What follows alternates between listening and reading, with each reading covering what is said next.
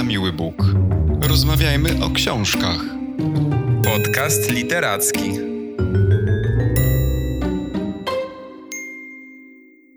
Cześć, dzień dobry, witajcie w kolejnym odcinku naszego podcastu. Dzisiaj kontynuujemy rozmowę o książce, którą czytał Kamil. Hiszpania, fiesta dobra na wszystko, Macieja Bernatowicza. No i są ze mną oczywiście Kamil i Iwona Pietrzyńska, którą poznaliście już w poprzednim odcinku, filolożka języka hiszpańskiego, miłośniczka hiszpańskiej kultury i mieszkanka Katalonii już od 18 lat. Dzień dobry Iwono. Dzień dobry Maćku, dzień dobry Kamilu. Dzień dobry Kamilu.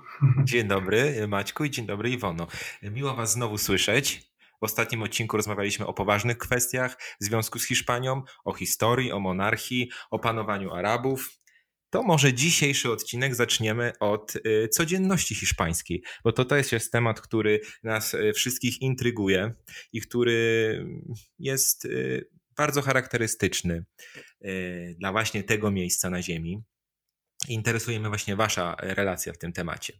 Po pierwsze, zacznę od słowa kluczowego, czyli maniany, czyli rzekomego odkładania wszystkiego na jutro lub jeszcze później. Od razu tutaj śpieszę z cytatem z książki. E, nie wiem, czy się z tym zgodzicie. Hiszpanom się nie śpieszy i generalnie pośpiechu nie rozumieją. To nie jest ich filozofia bycia i życia. Jeśli mamy spotkanie o 9 rano, to de facto oznacza to, że umówiliśmy się około 9, może na przykład 20 po, ale na pewno nie przed. Nawet obcokrajowcy, w tym nasi rodacy, po jakimś czasie pomieszkiwania w Hiszpanii przejmują te nawyki i zaczynają się spóźniać. No właśnie, zaczęliście się spóźniać? Ja uważam, że akurat w Katalonii to zupełnie punktualność jest na pierwszym miejscu. Oczywiście prawdopodobnie e, można spotkać kogoś z naleciałościami z innych części Hiszpanii, które jednak no, gdzieś tam ma we krwi w tym kodzie DNA zapisane to spóźnianie, ale ogólnie jest tutaj przyjęta zasada taka, że jednak powinno się być w miarę punktualnym. Inną sprawą jest, że rzeczywiście, jeżeli ktoś się spóźnia, to dramatu nie ma i to nie jest tak, że tutaj wszyscy wychodzimy i koniec i robimy, nie wiem, wielkie ostentacyjne zamknięcie spotkania, bo ktoś nie przyszedł na czas, tylko się w tym czasie po prostu zamawia wino, tak, kieliszek wina i czeka się spokojnie. Dostaje się najczęściej do tego wina e, jakieś oliwki bądź, bądź inną przekąskę i właściwie nawet nie wiadomo, kiedy te 15 minut mija i, czy, czy 20. I naprawdę wydaje mi się, że nie chodzi tyle o spóźnianie, co o podejście do tego spóźnienia. Po prostu nikt nie robi z tego dramatu. I to jest w sumie fajne, bo przecież każdemu z nas może coś, coś wypaść w pewnym momencie. I no, czasem to jest nieuniknione. Ale przyznasz mi rację, że, że maniana nie, nawet w Barcelonie, nawet w Katalonii, nie znaczy do końca jutro, tylko jutro albo w bliżej nieokreślonej przyszłości. Tak, tak, tak. To jutro to jest powtarzane codziennie, czyli właściwie tak można w nieskończoność. I rzeczywiście ta maniana to jest takie już, to jest takie no, utarty schemat troszeczkę i, i no ale to jest też fajne, no bo właściwie po co się tak spieszyć? Wszędzie lecimy, to ja to widzę, jak przyjeżdżają moi znajomi z Polski, wszędzie lecą, lecą na przykład, nie wiem, idą na obiad, muszą mieć wszystko natychmiast podane i tutaj zamiast właściwie skupić się na tym, że jedzenie samo w sobie jest fantastyczne i sam, samo celebrowanie tego, tego obiadu, tego jedzenia może być bardzo miłym spotkaniem i może być wykorzystane nie do tego, żeby zaspokoić podstawowe potrzeby, czyli po prostu się najeść i zaspokoić głód, tylko właśnie do tego, żeby poprowadzić ciekawą rozmowę, pobyć chwilę z ludźmi, porozmawiać, pośmiać się i, i naprawdę spędzić bardzo miło czas. Więc mm, akurat tutaj chyba Hiszpanie mają rację no, pod tym względem. No dobrze, ale wiesz co, to jak mówisz o takich barowo-restauracyjnych sytuacjach, to oczywiście się zgadzam. Natomiast w sytuacji, kiedy e, ja się umawiam z hydraulikiem, który ma przyjść mi coś naprawić, albo miałem taką sytuację, że miałem dziurę w suficie i musieli przyjść ją załatać e, i właśnie było maniana, no i panowie przyszli po trzech dniach, bodajże, z tego co pamiętam. I wiesz, ja mam taką luksusową sytuację, że, że pracuję w domu, natomiast wiele osób pracuje na przykład w korporacjach i biorą sobie specjalnie dzień wolny, bo umawiają się z kimś. E, no i niestety ten ktoś bardzo często nie przychodzi. Ja muszę powiedzieć, że jeżeli o takie kalendarzowe sprawy chodzi, no to ja mam bardzo złe doświadczenia. Właściwie w większości przypadków nigdy się nie zdarzyło, żeby ktoś przyszedł na umówioną e, godzinę, a nawet na umówiony dzień, co właściwie dla mnie no w pewnym sensie jest już jednak e, no, dużym utrudnieniem życiowym. No, że ja miałam już po prostu hiszpańskie podejście i dlatego mi, mi to kompletnie nie przeszkadza. No też dlatego, że pewnie, że pracuję, pracuję z domu i dlatego łatwiej jest mi też się dostosować, więc w sumie jest mi wszystko jedno, kiedy ktoś przyjdzie, byleby to w końcu zrobił. Ale rzeczywiście, no może to być problem, jak ktoś ma napięty grafik, z tym, że tak jak mówię, właśnie Hiszpanie przez to, że mają tą swoją manianę, to nie mają takiego do końca napiętego grafiku, bo jak nie zrobią czegoś dzisiaj, to zrobią jutro. No. I rzeczywiście chyba trzeba to życie towarzyskie od biznesowego rozdzielić. E, tutaj takim przykładem e, skrajnym jest fakt, że ponoć Szwedzi mają ogromny problem w kontaktach biznesowych z Hiszpanami, nie chcą wchodzić na ich rynek. E, poza wszechobecną IKEA, rzekomo przedsiębiorcy szwedzcy w Hiszpanii nie występują, nie zakładają swoich biznesów. Ale ja tu się nie zgodzę, bo ja uważam, to znaczy biznesów może nie zakładają, ale za to bardzo chętnie odpoczywają w Hiszpanii. Jak się pojedzie na południe, to praktycznie jeden z, na, na trzech turystów to jest Szwed i, i bardzo często, czy jakiś inny właśnie mieszkaniec z krajów nordyckich i skandynawskich i bardzo często kupują nieruchomości mieszkają, przenoszą się na emeryturach na, nad morze i w ciepłe kraje i jest ich od groma i jakoś wtedy nie mają problemów, żeby się dogadać. Całkiem im się fajnie żyje i spokojnie i wesoło, także mi się wydaje, że tutaj chyba to nie do końca jest tak, że się nie mogą dogadać, tylko może w kwestiach biznesowych, bądź nie widzą jakiejś specjalnej możliwości zysku bądź zarobku. Może tutaj jest bardziej ten temat. To, co mnie jeszcze uderza y, w opisie autora y, tego lifestyle'u, lifestyle hiszpańskiego, to jest opis doby, bo on się jawi z tej książki jako zupełnie inny niż polski. Y, I ja sobie tutaj tak wypisałem dobę podzieloną na konkretne czynności według Hiszpana. Śniadanie prawie nigdy, śniadania prawie nigdy nie je się w domu, śniadanie je się w barze. Hiszpanie zaczynają pracę teoretycznie o dziewiątej, ale rzucają teczkę czy torbę i idą do baru. Na czczo pracować się nie da, a do siesty jeszcze pięć godzin. Takie śniadanie jedzą zwykle przed dziesiątą. Po porannym posiłku bary powinny być puste, tymczasem jest na odwrót. Od 10.30 do południa bary pękają pod naporem ludzi, którzy wpadają z pracy na małego drinka lub kawę, tak zwane pauza de café.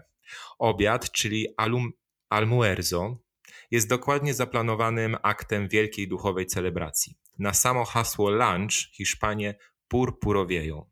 Nam lunch kojarzy się z szybkim wyjściem z pracy, nerwowym oczekiwaniem w kolejce i jak najszybszym zjedzeniem posiłku i wracamy za biurko. Hiszpański obiad nie ma z tym nic wspólnego. Przeciętny Hiszpan na obiad przeznacza mniej więcej dwie godziny, co więcej w porze obiadu, czyli słynnej hiszpańskiej siesty, w zależności od regionu kraju, nie działa albo nic nie działa, albo prawie nic nie działa, poza centrami handlowymi.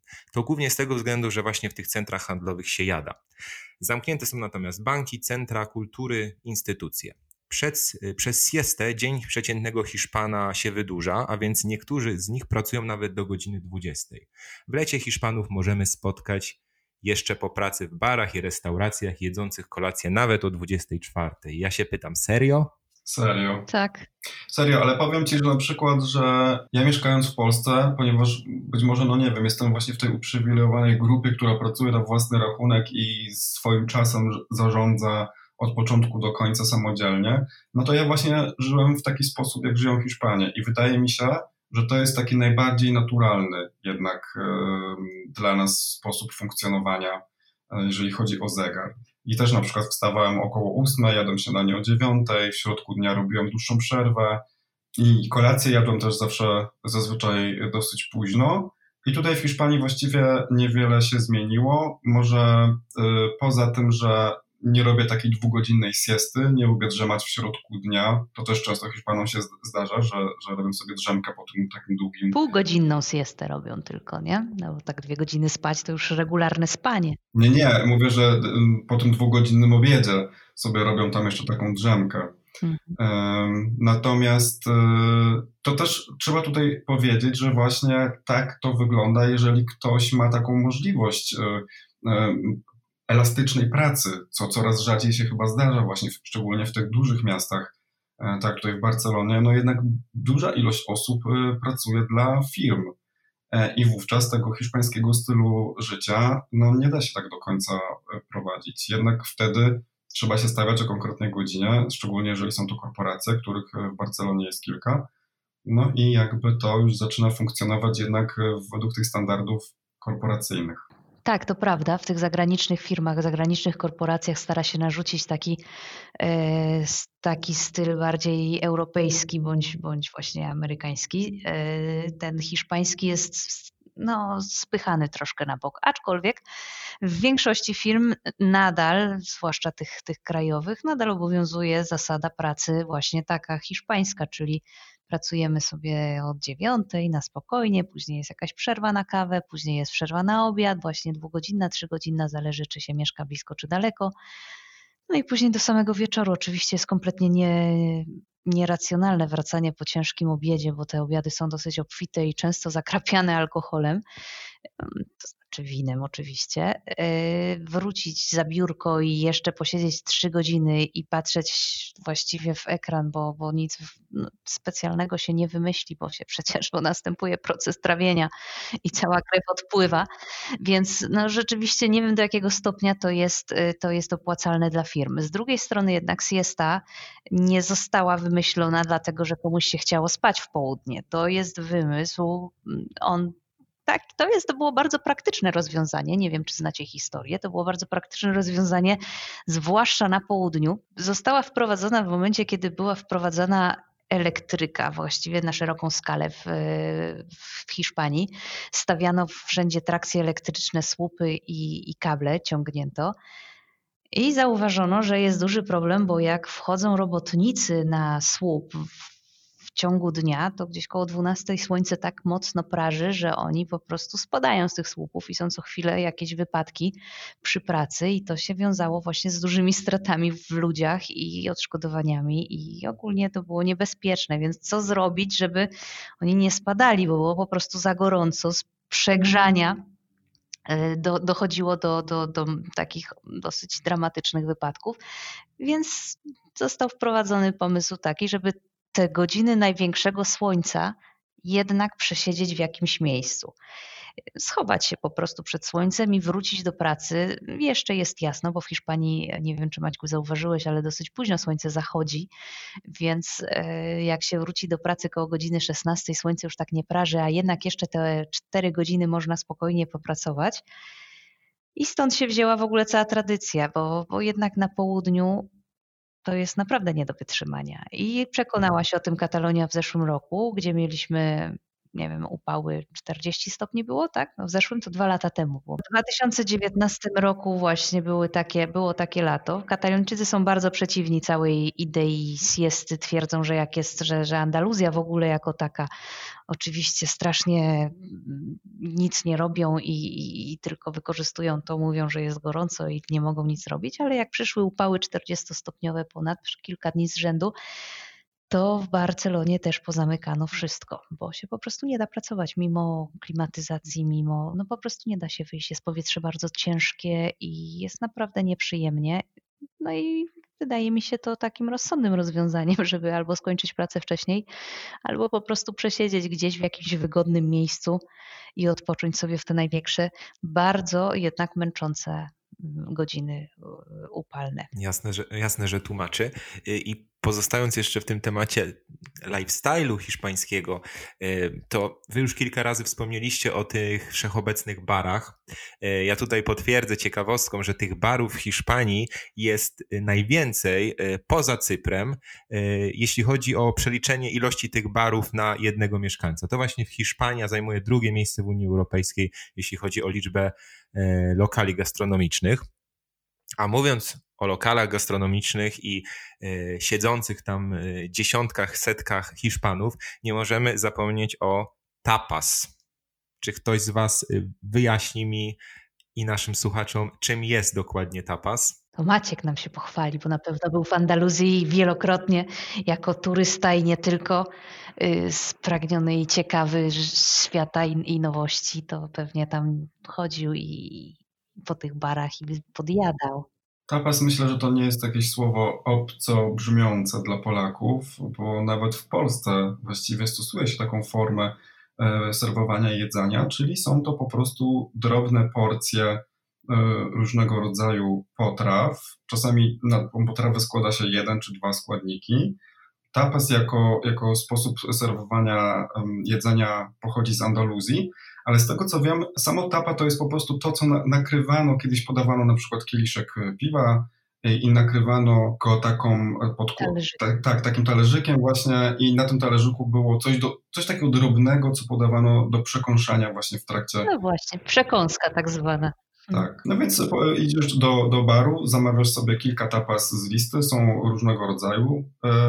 Tapasy możesz zamówić zimne, E, ciepłe, większe, mniejsze, tańsze, droższe i w ten sposób sam sobie tak naprawdę komponujesz e, posiłek. Oczywiście, jeżeli idziesz z kilkoma osobami, no to zamawia się tych tapas odpowiednio więcej i wtedy właściwie następuje coś, co tutaj kocha się chyba, czyli po prostu dzielenie się jedzeniem. To znaczy nikt nie, nikt nie ma swojego talerza z głównym daniem, tylko każdy ma mały talerzyk na stole stoi na przykład, nie wiem, 8-10 tapas i każdy sobie bierze na co ma ochotę. Potem oczywiście rachunek dzielimy na równo. Mówi, mówi się, że tapas są zazwyczaj słone i że to jest taki chwyt yy, yy, właścicieli barów, yy, bowiem słone tapas wysuszy przełyk i pobudzi pragnienie, a klient zamówi y, potem kolejny drink. To taka ciekawostka od autora. No nie, wiem, ale to generalnie chyba w restauracjach jedzenie zazwyczaj jest doprawione, obojętnie czy to będzie Hiszpania, czy Polska, czy Włochy. Najczęściej jedzenie nie jest w, w restauracjach mdłe. E, jeżeli jest mdła, to, to jest wtedy, często bywa tak, że jest po prostu źle oceniane przez, e, przez klientów.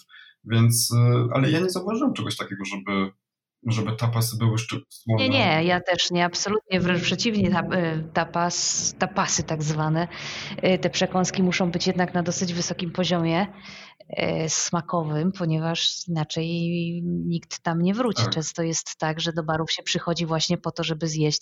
A dodam, i to jest, to jest taka ciekawostka, że rodzaj czy sposób konsumowania tapas bardzo się różni, jeśli chodzi o prowincję i comunidades w Hiszpanii.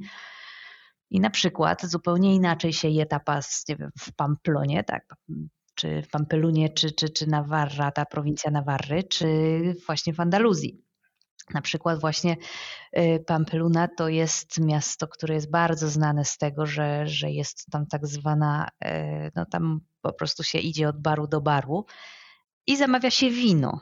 Tam się nie zamawia żadnych tapas, tylko tam się zamawia wino, kieliszek wina bądź piwa i, i dostaje się po prostu tapas do tego kieliszka, więc właściwie wychodzi się tak, żeby napić się, dlatego często mówimy, chodźcie, na, skoczymy może na, na kieliszek wina, ale to nie do końca chodzi o to, żebyśmy poszli się wszyscy gdzieś upić tym winem, tylko raczej właśnie o to, że do tego kieliszka jest dodawany jakiś konkretna przekąska, jakaś konkretna przekąska i po prostu ludzie w ten sposób zjadają kolację, tak, przy tak. okazji właśnie dzieląc czas i, i, i swój czas z przyjaciółmi.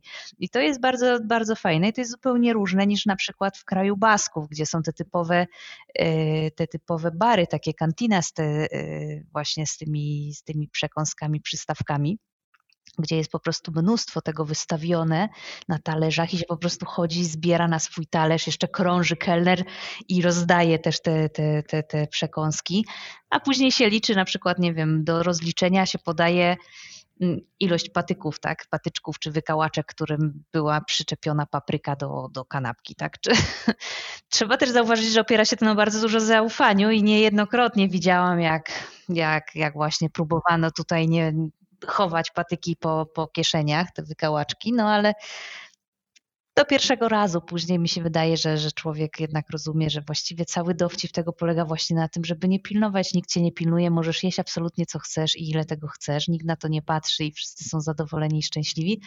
Później się po prostu rozliczasz szczerze i, i, i tak jak należy. Także to jest sposób jedzenia tapasów właśnie na, na, w kraju Basków. Asturii w ogóle nie ma tapasów, nie, praktycznie nikt nie, no, co najwyżej mogą dać do piwa troszeczkę, nie wiem, orzeszków, tak? Albo jakieś chipsy i to wszystko, także...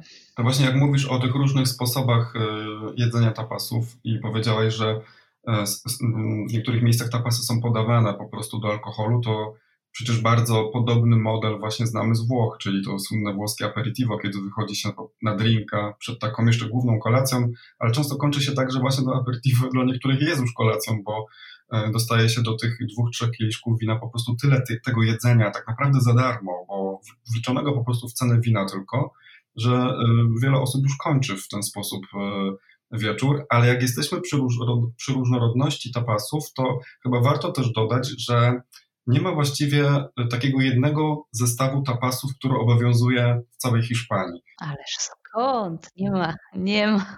Jest to właśnie bardzo zróżnicowane i często przecież jest tak, że właśnie różnego rodzaju miasta, czy prowincje, miasta, regiony mają też właśnie swoje tapasy i tu od razu warto wspomnieć, skoro jesteśmy w Katalonii, że jednym z najbardziej znanych typowo właśnie katalońskich tapasów jest chleb z pomidorem, z takim specjalnym zresztą gatunkiem pomidora, który jest wcierany e, w grzankę czy, czy w, w pieczywo, które uprzednio też powinno być, tam też oczywiście jest kilka wariantów pewnie tego chleba, e, wcześniej ten, to pieczywo powinno być natarte takim specjalnym czosnkiem, ja jeszcze polewam oliwą, sypię taką gruboziarnistą solą i po prostu mówię wam, nie ma niczego lepszego na świecie niż pan con. Dobrze, e, ja zakończę już temat tapas, bo się robię powoli głodny, e, a zakończę legendą o powstaniu tapas. Tych, e, tych legend jest kilka, ale jedna ponoć jest najbliższa prawdzie. Ona sięga historii Alfonsa XIII. To jest dziadek król, dziadek Juana Carlosa, o którym już dzisiaj wspominaliśmy. I ten Alfonso XIII składał swego czasu wizytę w Kadyksie w Andaluzji i w drodze powrotnej do swojego pałacu zmęczony zatrzymał się w e, małej miejscowości o nazwie, o nazwie Ventorio del Chato i ta restauracja istnieje do dziś, e, a wtedy była przydrożną knajpką właśnie między Kadyksem a Dadmorską mieścinką San Fernando. Król zamówił tam kielich sherry i w chwili, gdy mu go serwowano, zerwał się porywisty wiatr. No i do lokalu wtedy zaczął wlatywać pył i piasek z tych terenów blisko tego lokalu, bo były to tereny nadmorskie. E, I, I, król, chcąc chronić swój trunek, przykrył go po prostu plastrem szynki, tworząc swego rodzaju pokrywkę, czyli właśnie e, tapa. I pomysł tak bardzo przypadł Alfonsowi XIII e, do gustu, że zarządził on podanie sobie, ale też wszystkim obecnym w lokalu ludziom kolejnego takiego samego zestawu. No i tak y, zaczęto jakby z powodzeniem serwować tapas, które stawało się coraz bardziej y, popularne. Możemy wierzyć w tą właśnie historię. Możemy, ale ja bardziej skłaniam się ku temu, że był to Alfonso X, Alfonso de Simuel Sabio i wiele, wiele prze, lat przed który jednak nakazał po prostu, żeby nie serwowano napojów alkoholowych, e, właściwie wina, bo wtedy to, to był główny napój i bez dodatkowej, bez podania czegoś do, do jedzenia. Było to, powiedzmy, było to jakiś sposób, żeby zapobiegać takiemu całkowitemu spożywaniu tylko i wyłącznie alkoholu, więc żeby jednak na ten pusty żołądek nie pito wina i nie było później problemów, to był po prostu nakaz żeby no, w barach, w mesonach, bo to były wtedy mesones się nazywały, e, był właśnie tego typu mm, taki właśnie zwyczaj, żeby podawać coś do jedzenia. No ale oczywiście możemy wierzyć, że był to ojciec Juana Carlosa, czy, czy ktokolwiek właściwie co. No i właśnie podawano, to, to się bierze też stąd, że, że właśnie podawano to na E, na, tym, na butelce czy na, na, na, na tym właściwie to były dzbany tak wtedy, więc coś co przykrywało dzban i na tym leżał kawałek nie wiem, chleba, mięsiwa bądź ziemniaka, no różne takie podstawowe. W każdym bądź razie wydaje się, że właśnie któremuś z Alfonsów zawdzięczamy powstanie tapas. E, no i to tapas je się e, właśnie przy akompaniamencie alkoholu e, i tutaj chciałem ten temat rozpocząć, a w zasadzie temat wina, które w Hiszpanii jest czołowy, która, który jest jakby produktem bardzo popularnym, bo Hiszpania jest czołowym eksporterem tego trunku na świecie. W samym roku 2015 hiszpańscy twórcy wina dostarczyli na rynek 36 milionów 600 tysięcy hektolitrów wina. E, I tutaj mówimy przede wszystkim o winie czerwonym, bo Hiszpania specjalizuje się w produkcji właśnie tego rodzaju wina. Ja jestem ciekawy, jakie wy macie ulubione wina hiszpańskie. Może mi coś właśnie polecicie, albo inne trunki. Ja się obawiam, że jak wejdziemy na ten temat, to po prostu wyjdziemy jutro. Maniana. E, ponieważ to jest temat rzeka i na nim maniana w bliżej nieokreślonej przyszłości. E, w każdym razie no jest to temat... E, temat rzeka wina. Tak. Mhm. No myślę, że można spędzić życie tak naprawdę na odkrywaniu tych hiszpańskich win i pewnie niektórzy spędzają. Jest to życie no, całkiem przyjemne powiedziałbym. Ja powiem tak, Wspomniałeś o tym, że Hiszpania jest największym eksporterem wina, ale ciekawostka jest taka, że wcale to nie wino jest najczęściej spożywanym trunkiem w Hiszpanii, bo okazuje się, że piwo. I Hiszpania jest jednym z największych konsumentów piwa w Europie. I właśnie często, jak wspominaliśmy o wychodzeniu na te przerwy na obiad w środku dnia, no to bardzo często właśnie e, pije się też e, wówczas e, piwo i ono jest podawane w takich malutkich kuflach, one nazywają się kania i nie mają tak jak w Polsce pół, lit, pół litra pojemności, tylko tam dużo mniej, 0,2. Tak, nawet mniej czasami, nie? Może być to malutka szklaneczka po prostu. Tak, ale jeżeli wracamy do wina, no to y, ja muszę przyznać, że od kiedy przyjechałem do Hiszpanii, piję wyłącznie hiszpańskie wina i to nie wynika z jakiegoś takiego nie wiem, nowonarodzonego patriotyzmu, tylko w, głównie dlatego, że chcę poznać wina z różnych regionów e, e, Hiszpanii.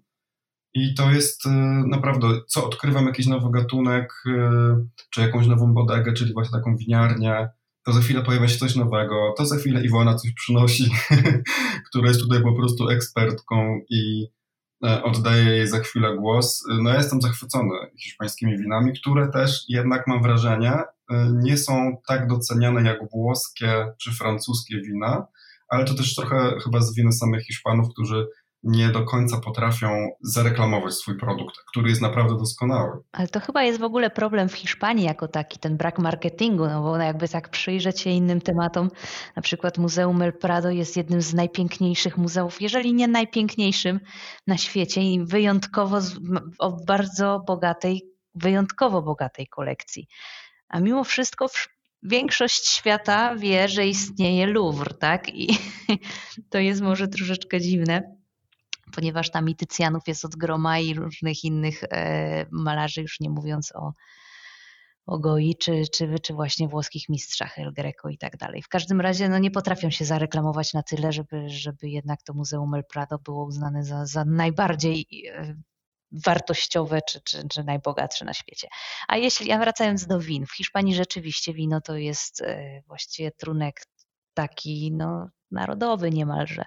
Właściwie można powiedzieć również tak jak w przypadku e, kuchni, każda prowincja ma właściwie swój typ ulubiony wina i można rzeczywiście na niektórych naprawdę można polegać. I na przykład, jeżeli ktoś e, lubi wino białe, to oczywiście wybierając jakiekolwiek wino ze szczepu Albarino, które jest e, uprawiane w Galicji, e, czyli na to jest północny zachód, tak? tak? Północny zachód Hiszpanii, tam koło Portugalii. E, więc tam, no to wybierając którekolwiek wino, bez różnicy jakie, z jakiej bodegi, e, ma pewność, że jednak ono będzie wysokiej jakości, będzie naprawdę smaczne. I to są wina bardzo ujednolicone, na, na podobnym poziomie więc tutaj nie ma niespodzianek, tak jak na przykład w przypadku, e, nie wiem, win należących do Denominación de Origen Rueda, gdzie można znaleźć Verdecho, które jest wyjątkowo kwaśnym winem, a można znaleźć Verdecho na bardzo, na bardzo wysokim poziomie i wyjątkowo smaczne. Także tego jest od groma i to, to, to, samo dzieje się z winami właśnie czerwonymi. Głównie, i od razu mówię, wina hiszpańskie są zupełnie inaczej podzielone. To wina hiszpańskie nie dzielą się na wina wytrawne, półwytrawne, półsłodkie i słodkie, tylko e, raczej dzielą się na. Większość win jest wytrawna, chyba że komuś przyszło do głowy dosypać cukru, co się rzadko zdarza, ale czasami się zdarza.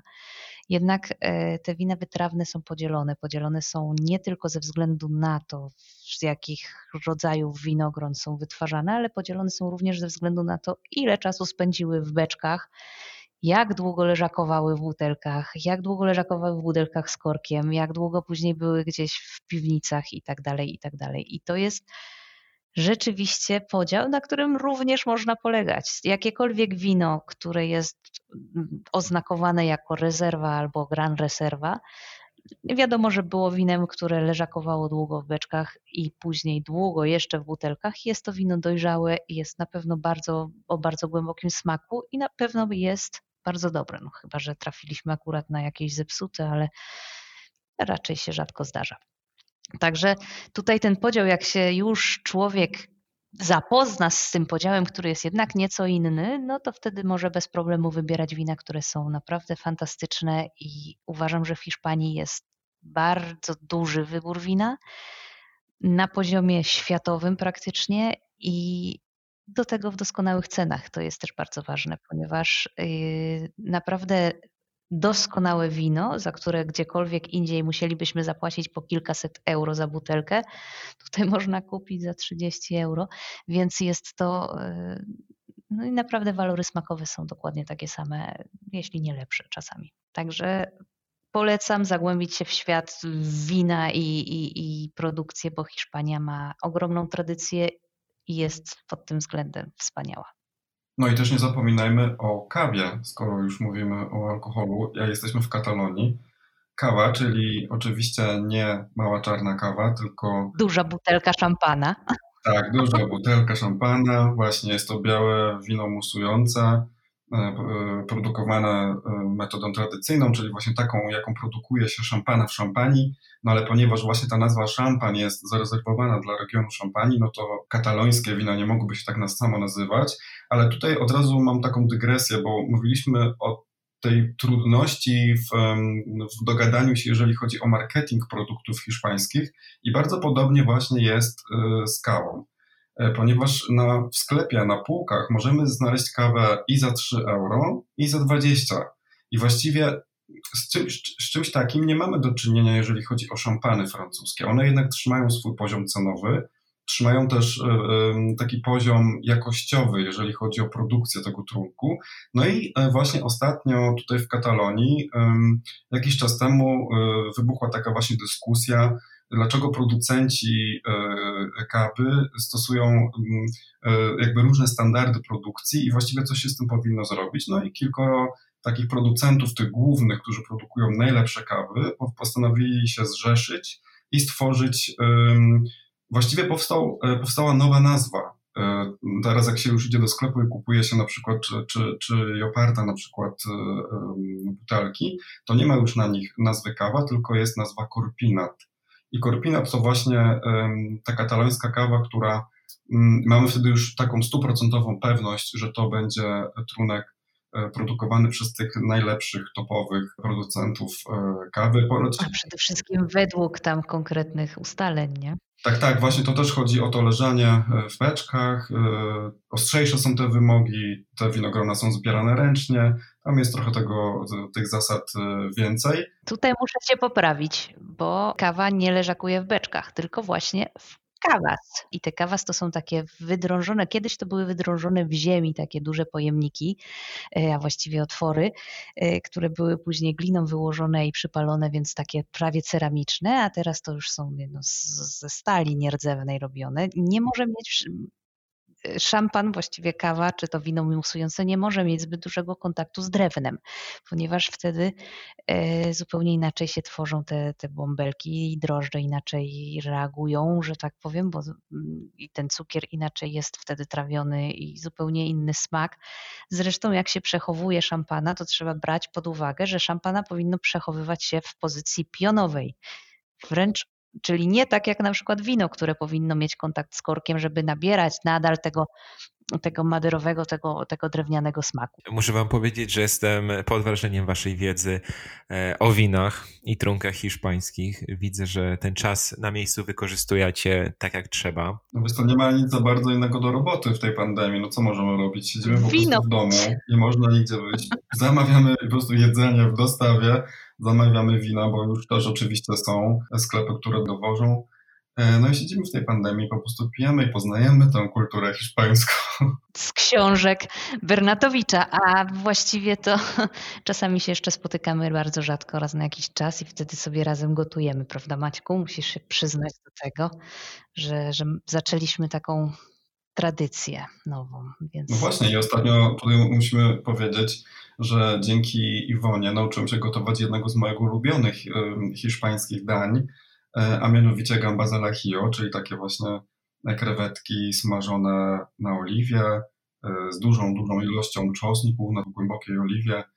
E, no fantastyczne. W porządku, to skoro miło się rozmawia o takich tematach, to ja nie będę schodził z tonu i przejdę do, kolejnej, do kolejnego wyskokowego zagadnienia, jakim są fiesty w Hiszpanii. Ja wiem, że teraz prawdopodobnie one się nie odbywają e, i pewnie przez ostatnie miesiące się nie odbywały, ale to jest wielkie dziedzictwo mm, hiszpańskie.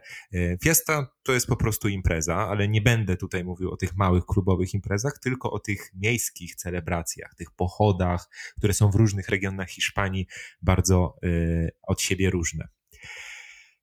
I takie właśnie miejskie świętowanie w Hiszpanii odbywa się w każdym regionie przyjmuje tylko właśnie inny charakter i co innego celebruje. E, ja wymienię na początku kilka najważniejszych, które właśnie autor książki e, Hiszpania Fiesta Dobra na Wszystko podaje, a potem powiedzcie mi i pochwalcie się, czy wybraliście udział, udział w, w, w jakichś fiestach i może macie do polecenia jakieś konkretne. E, ja znam takie. Feria de Abril, czyli targi kwietniowe w Sewilli, kiedy to tysiące ludzi tańczą Sevilla Nas, czyli tańce typowe dla tego regionu, popijając finos, czyli wino likierowe e, wzmacniane i rebujitos, czyli wino rumiankowe. Jest też taki, taka ciekawa fiesta Moros i Cristianos. Dosłownie znaczy to Maurowie i chrześcijanie. E, I ona się odbywa również w kwietniu, ale w miejscowości e, Alcoy w Alicante. I wtedy ulicami miasteczka przechodzi barwny pochód, y, którego właśnie członkowie są podzieleni na tych y, Maurów i na chrześcijan. I to ma być taka, taki symbol tej historycznej symbiozy ludzi o różnych religiach. Y, mamy też Fiestę del Descenso del Seja, a w zasadzie Desseja. To jest znowu organizowany w sierpniu w mieście Riba de Seja w Asturii spływ y, kajakowy, jeden z największych i najbardziej znanych spływów kajakowych świata. Y, to jest prawdziwe święto dla sportowców przede wszystkim, ale tysiące obserwatorów i gapiów stoją wtedy wzdłuż tego spływu i, i kibicują, celebrują, bawią się. Y, mamy też Fiestas de San Miguel, czyli jesienne fiesty właśnie w Katalonii waszej, w mieście Lleida. I to jest jedno z najważniejszych rolniczych obchodów w kraju. Te fiesty słyną z tworzonych przez akrobatów wielometrowych ludzkich wież. Y, mamy też taką bardzo znaną na całym świecie rozpowszechnioną fiestę o nazwie San Fermines i to jest właśnie ta powszechnie znana gonitwa byków w Pampelunie. Kolejna bardzo znana fiesta to La Tomatina. Odbywa się w sierpniu y, i jest to ta bitwa na pomidory. Jak się dowiedziałem, na szczęście są to pomidory, które są już y, bliskie zepsuciu. Y, i ona odbywa się w, w regionie Walencji, w, w Buñol. Mamy też Fallas, to są z kolei marcowe palenia mega kukieł w Walencji i mamy karnawały na te, Teneryfie i w Kadyksie. Y, to wszystko brzmi bardzo zachęcająco. Chciałoby się w tym wziąć udział. Y, czy wy macie jakieś wspomnienia z fiest? Znaczy, jeśli o mnie chodzi, to ja podróżując po Hiszpanii wybieram jednak sezony pozafiestowe, no właśnie po to, żeby jednak móc zwiedzić. Moje jeżdżenie po Hiszpanii jeszcze jest takie typowo turystyczne, e, chcę poznać dane miasta, e, jednak zależy mi na tym, żeby było wówczas mniej trochę ludzi, żeby było spokojniej, a o spokój w Hiszpanii generalnie jest ciężko, e, więc ja tych poza katalońskich świąt nie widziałam nigdy na żywo. E, jeżeli chodzi o Barcelonę, to może jako ciekawostkę powiem tylko, że Barcelona ma powierzchnię mniej więcej 1 trzecią Wrocławia i składa się z kilku dzielnic, a każda ze swoich dzielnic w ciągu roku ma taki tydzień, e, kiedy są organizowane takie mini właśnie fiesty. No ale można sobie wyobrazić, że w związku z tym e, właściwie przez cały rok w każdym miesiącu jest jakaś fiesta, po czym jest jeszcze fiesta La Merce, czyli najważniejsze święto miasta, jest jeszcze fiesta e, Saint-Jean, która jest w, w czerwcu e, i wówczas całe miasto płonie i strzelają petardy wszędzie. Także jeżeli chodzi o fiesty, to Hiszpanie zdecydowanie je kochają, ale tutaj idę o zakład, że Iwona przeżyła wiele w swoim życiu. Oj, przeżyłam wiele, ale właściwie już pomijając te, które przeżyłam i nie wiem jeszcze nawet jak, ale przeżyłam, y, to muszę przyznać, że rzeczywiście Hiszpania to jest jedna wielka zabawa i to jest zabawa od wieków. Bardzo dużo mają bardzo tradycyjnych, starych, takich e, zabaw grupowych, kiedy to cała wieś się zbierała i robili sobie coś wspólnie. I na przykład kiedyś oglądałam taki program, gdzie było przedstawione naj, najdziwniejsze e, takie właśnie imprezy na świecie i muszę wam powiedzieć, że na 10 przedstawionych 7 było z Hiszpanii. Więc to tylko świadczy o tym, że te tradycje jednak gdzieś tam zostały zachowane, zwłaszcza w takich małych miasteczkach. Dla mnie najdziwniejszą imprezą y, to jest impreza, która właściwie powstanie tej tradycji datuje się na 1621 rok. I ta fiesta się nazywa El Colacho i ona się odbywa w mieście Castillo de Murcia koło Burgos.